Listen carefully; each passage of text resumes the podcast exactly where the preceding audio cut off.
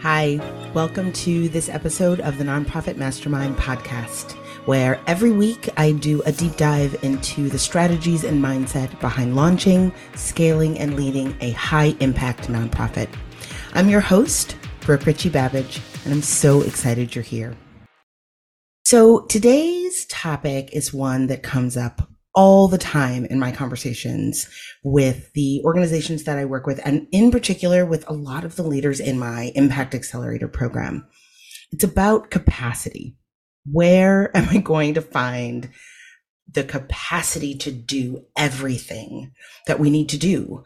And usually when folks stress about capacity, they mean people. Right? The team is too small. We are stretched thin. I can't grow the way that I want.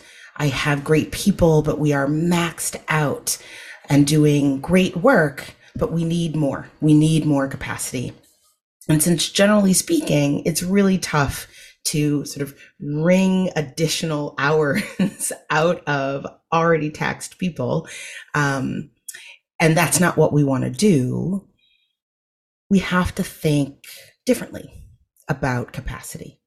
We have to look at our systems. We have to look at our infrastructure.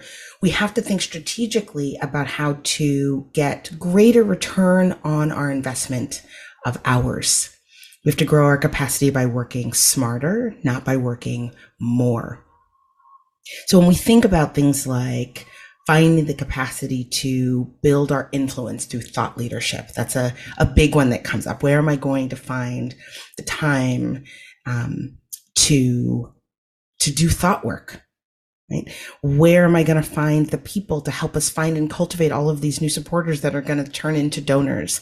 Where am I going to find the capacity to manage our board, to plan fundraising campaigns and events? To have the the space in my head and in my calendar to be strategic about growing partnerships. This is all about capacity. So my answer is always the same. Untapped capacity can hide in plain sight. And in this case, it's in the form of our informal networks. That's what I want to talk about today. The dozens, sometimes hundreds of people that are just floating around in your world that you know, that you have met and maybe aren't necessarily particularly close to, that aren't connected to the organization in a structured or concrete way, but that are actually a wellspring of untapped capacity. These are people you've met at conferences, friends of board members with whom you're loosely acquainted, people you sit on working groups and in coalitions with. All of the people that are in your ecosystem are sources of untapped capacity. This loose network is brimming with potential, and I want to talk about that today, how to leverage some of that potential to expand the return on investment of time and effort that you get from working with the people in your ecosystem. So the key is this concept of a leveraged network. And I talk about this a lot in my accelerator program. The idea of a leveraged network. It is a constellation of structured relationships with micro groups of people within your broader network that can be leveraged to expand organizational capacity, influence, and impact. So when we think about our organizational capacity and the people in our networks that fuel our work, we tend to think about our staff and our board, which totally makes sense. These are the people sort of under the proverbial tent, so to speak, the people that are the most direct and influential fuel for our mission. The concept of a leveraged network invites us to go to the next level, to look at other people in our ecosystem, people beyond our staff and our board, and ask, is there a way to bring this person under the tent? Can we structure our relationship with this person in a way that deepens their connection to our work and increases our ability to ask them for help? Think of it this way. Leverage networks formalize your organization's access to a larger number of people who have information, experience, and skills that you can use. Like, that's what our team and our board do for us, do for the organization. They are people with information, experience, and skills, and a commitment to our mission. So leverage networks are about formalizing relationships with more of those people without them necessarily having to raise their hand and say, yes, I want to join your staff, or yes, I want to join your board. And at the same time, without you having to say, the right relationship between you and this organization is that you be on the staff. That's not always true. And it's not necessarily always true that the right, most appropriate relationship between the organization and a person in your ecosystem is that they serve on the board. But there still could be information, expertise, experience, and skills that that person could bring to bear as additional capacity, fueling your mission. So as you identify your strategic objectives for a year, let's say, you want to have a wider range of people under your tent to turn to to help you achieve these end goals. Ultimately, this allows you and your team to achieve things you otherwise couldn't. So there are four basic types of structured relationships to consider in a leveraged network. Each of these structured relationships can be leveraged to increase capacity in the areas of strategy, impact, marketing, and fundraising to move your work forward. Now, I've created a great download that shows the relationships between these types of structured relationships in a really effective leveraged network. I'm going to go through all four of them, but you can get a download that creates, that provides basically a visual of what I'm about to talk to. It's in the Architecture of Impact Toolkit, which is where I've combined all of my downloads and freebies that basically take what I talk about in these podcasts to the next level. You can get all of the downloads and freebies that I have referenced that I'm talking about here, and all of the ones from past podcasts I add to this toolkit every week or so at richiebabbage.com backslash architecture of impact toolkit. I've also created a far more in-depth how-to guide that walks through everything I'm talking about here, as well as how to set up a leveraged network, how to assess your network, how to identify the right people, how to identify the right structured relationships, how to access them, how to manage those relationships, everything you'd want for setting up a leveraged network in your own ecosystem. And you can get that at the Nonprofit Leadership Resource Hub, which is richiebabbage.com backslash Nonprofit Resource Hub. Okay, so what are these four basic types of structured relationships that you want to have in your leveraged network? The first is volunteers. These are people who offer their time, skills, and services to support your programs and operations. So think about how to leverage a structured volunteer group or program to increase your programmatic impact. That's this sphere of influence that this particular type of structured relationship is going to be best leveraged for, your programmatic impact. Not every organization can have a structured volunteer program. When I was running my organization, one of the challenges we had was that there wasn't really a way in for like a volunteer core, right? We couldn't have a lot of people volunteering with the young people in our programs. That's just not how we were set up. But I did, because I had this idea of structured relationships and leveraging for greater capacity. I did try to think about other creative ways that I could structure volunteer relationships. Now, for my organization, because we provided advocacy support, I actually wound up having really incredible partnerships with universities to get volunteer graduate students as researchers, and really great relationships with law firms to get volunteer associates as policy researchers and writers. And so our volunteer program didn't look like the same type of structured relationship that, say, some other youth organizations might have, where you have volunteers working directly with young people. We just weren't able to do that. But we did, because I was really thinking about, how can I structure a relationship with people who want to give their skills and services and time, who want to volunteer to support our work? What might that look like? So a lot of the work that we did was policy systems level advocacy work. And I didn't have the money for the first two thirds of the time that I was running my my organization, as I was building it, you know, getting it off the ground and building it, I didn't have the money to hire a director of advocacy or any sort of high level policy person. So this type of structured relationship, volunteers that could do really, really great, high impact, high level um, legal research and policy writing and policy research, that was really valuable in terms of capacity for my organization. So this first type of structured relationship with volunteers, you want to think creatively about how can you structure relationships with people. And again, it's the structured part. It isn't having one or two volunteers that show up. That's really hard to manage. You want to have structured relationships. So the structure that I set up was with university partners and institutional partners that could then help me create micro groups of volunteers that were much easier to manage. So you want to think about how to leverage a structured relationship with volunteers to increase programmatic impact. The second is advisors. So these are people who offer expertise and guidance typically, and sometimes brand equity, right? They're the, the value of having their name on letterhead to support your organization. They're willing to basically volunteer their time and their thought partnership to you and your team.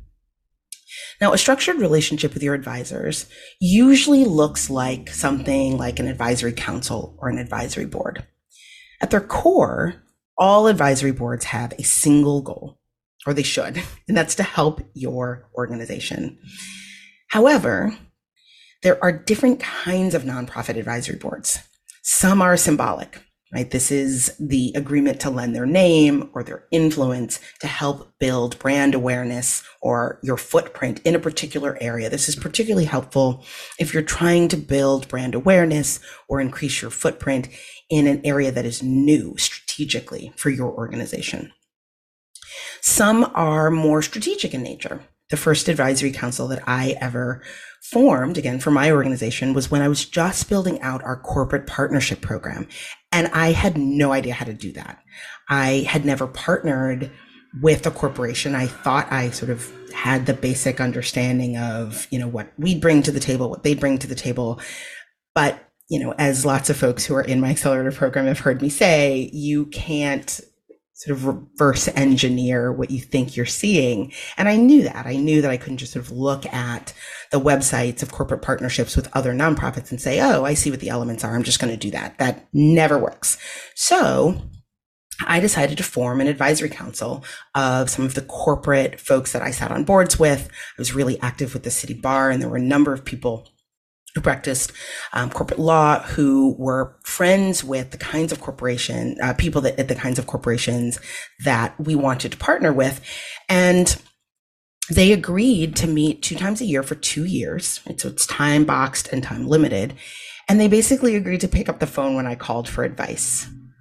Right. So one of the things that I want to highlight about that was this was not a heavy lift. I was not at all interested in creating this body of people that I had to manage and meet with and report to. What I wanted was a structured relationship with people who would agree to give me advice over time. That was it.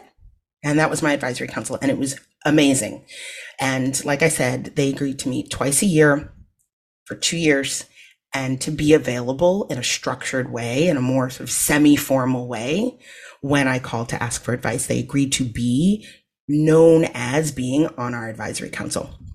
So you can think of an advisory council or an advisory board as being dedicated to any topic that you need help with or about which you would like a new perspective. Ultimately, they are best leveraged to increase your strategic capacity, and particularly for the symbolic advisory boards, to expand your marketing capacity and brand awareness. Those are the two areas where advisory councils are best leveraged.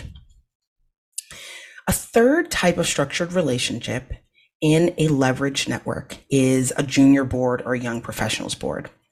Now, I've been talking about this for a while with folks that I've worked with for a number of years. And very recently, one of the folks in my accelerator program asked, well, can you also have a senior board? That they have a lot of people who are sort of retired who are later in their careers, not earlier in their careers, that are new to nonprofit boards or just not so interested in being on a governance board, but would love to offer their time, skills, and services to help increase awareness and resources for the organization.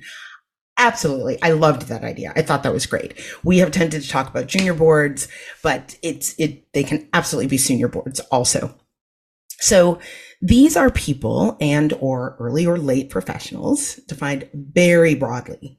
Um, and so I'll, I'll pause here just to say that I have been on junior boards and helped to manage junior boards where junior was defined as, you know, under thirty and junior was defined as under forty.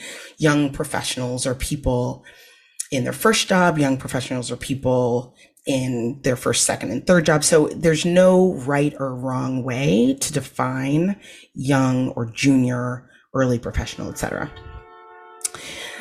Now, these are people who want to offer their time, skills, and services to help increase awareness and resources for your organization. Forming a junior board to harness the networks and the creativity and very often the event planning energy of a group of people who are really excited about your mission and your work and want a way to be under the tent with you can be a real power move.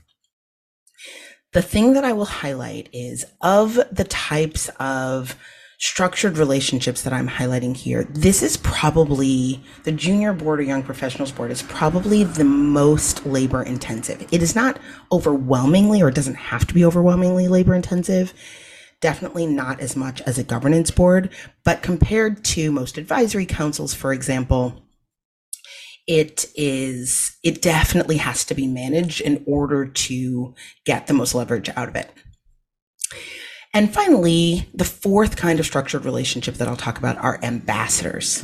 These are people who agree to actively help spread the word, raise awareness about your organization, ask for donations on your behalf, and or increase your access to and connection with constituents, program participants, clients, et cetera.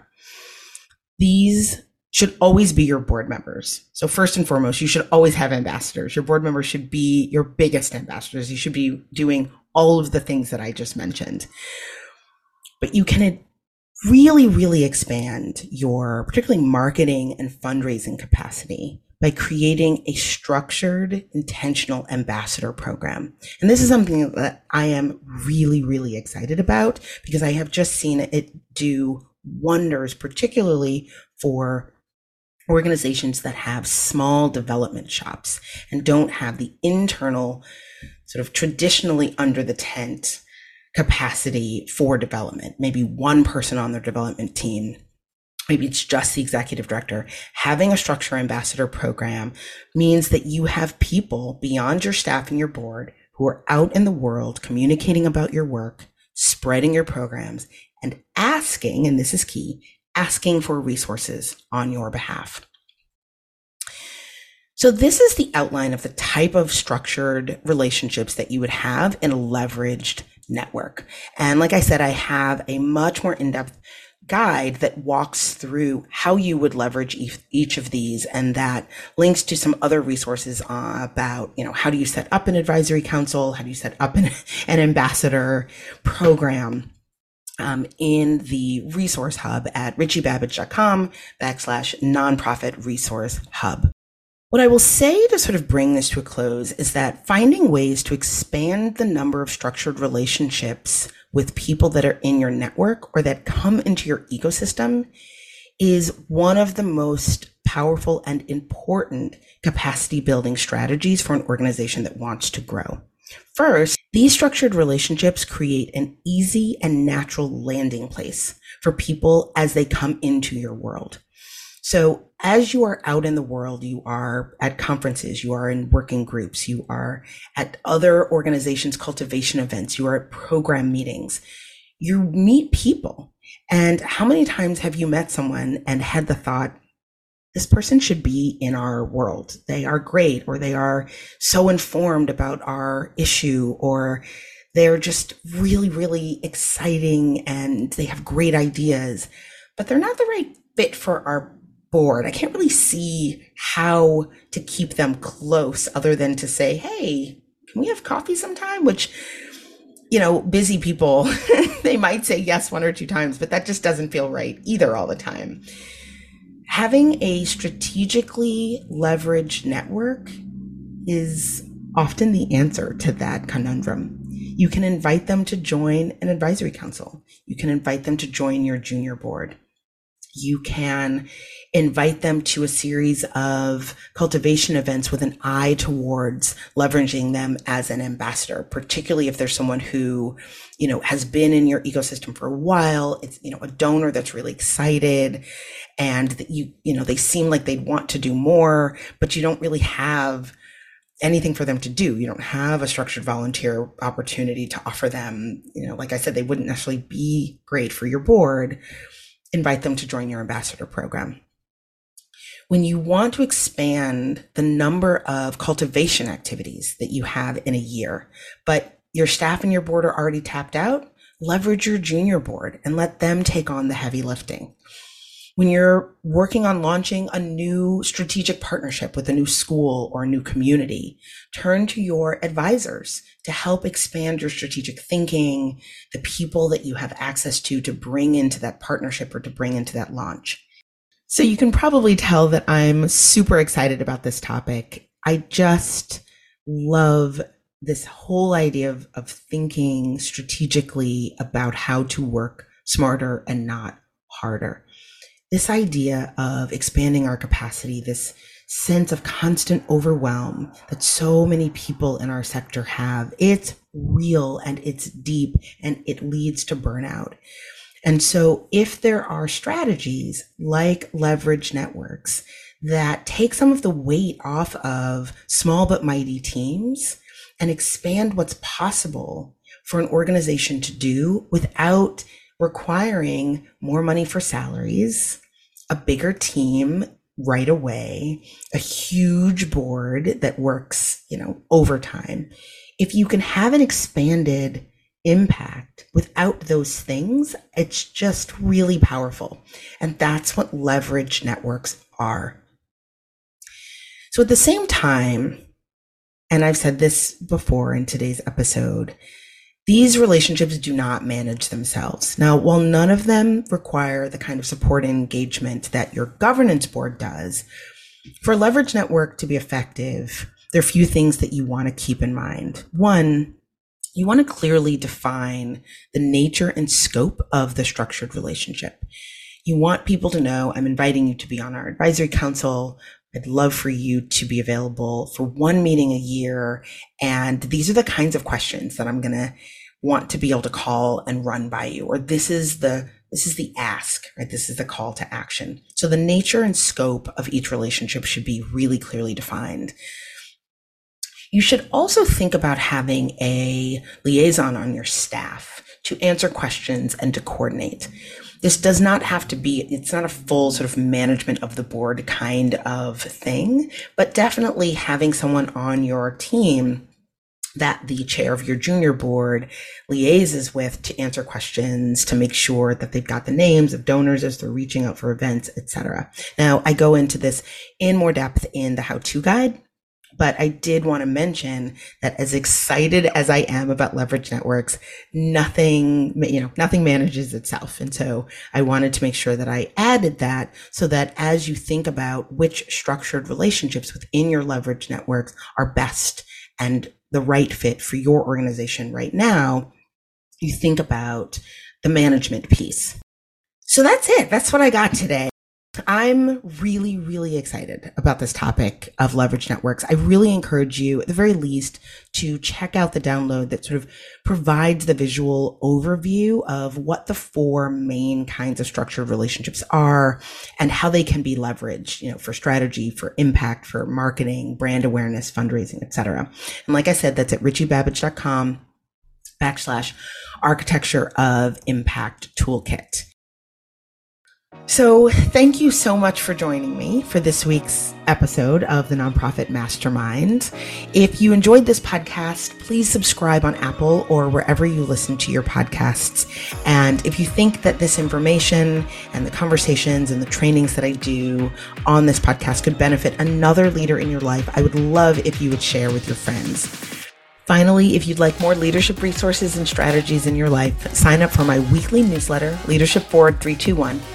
Each week, I curate and share three articles, two resources, and a quote on a theme. And you can sign up for that at richiebabbage.com backslash leadershipforward321. That's all for now. Have a great week, and I'll see you back here next week for more Mastermind.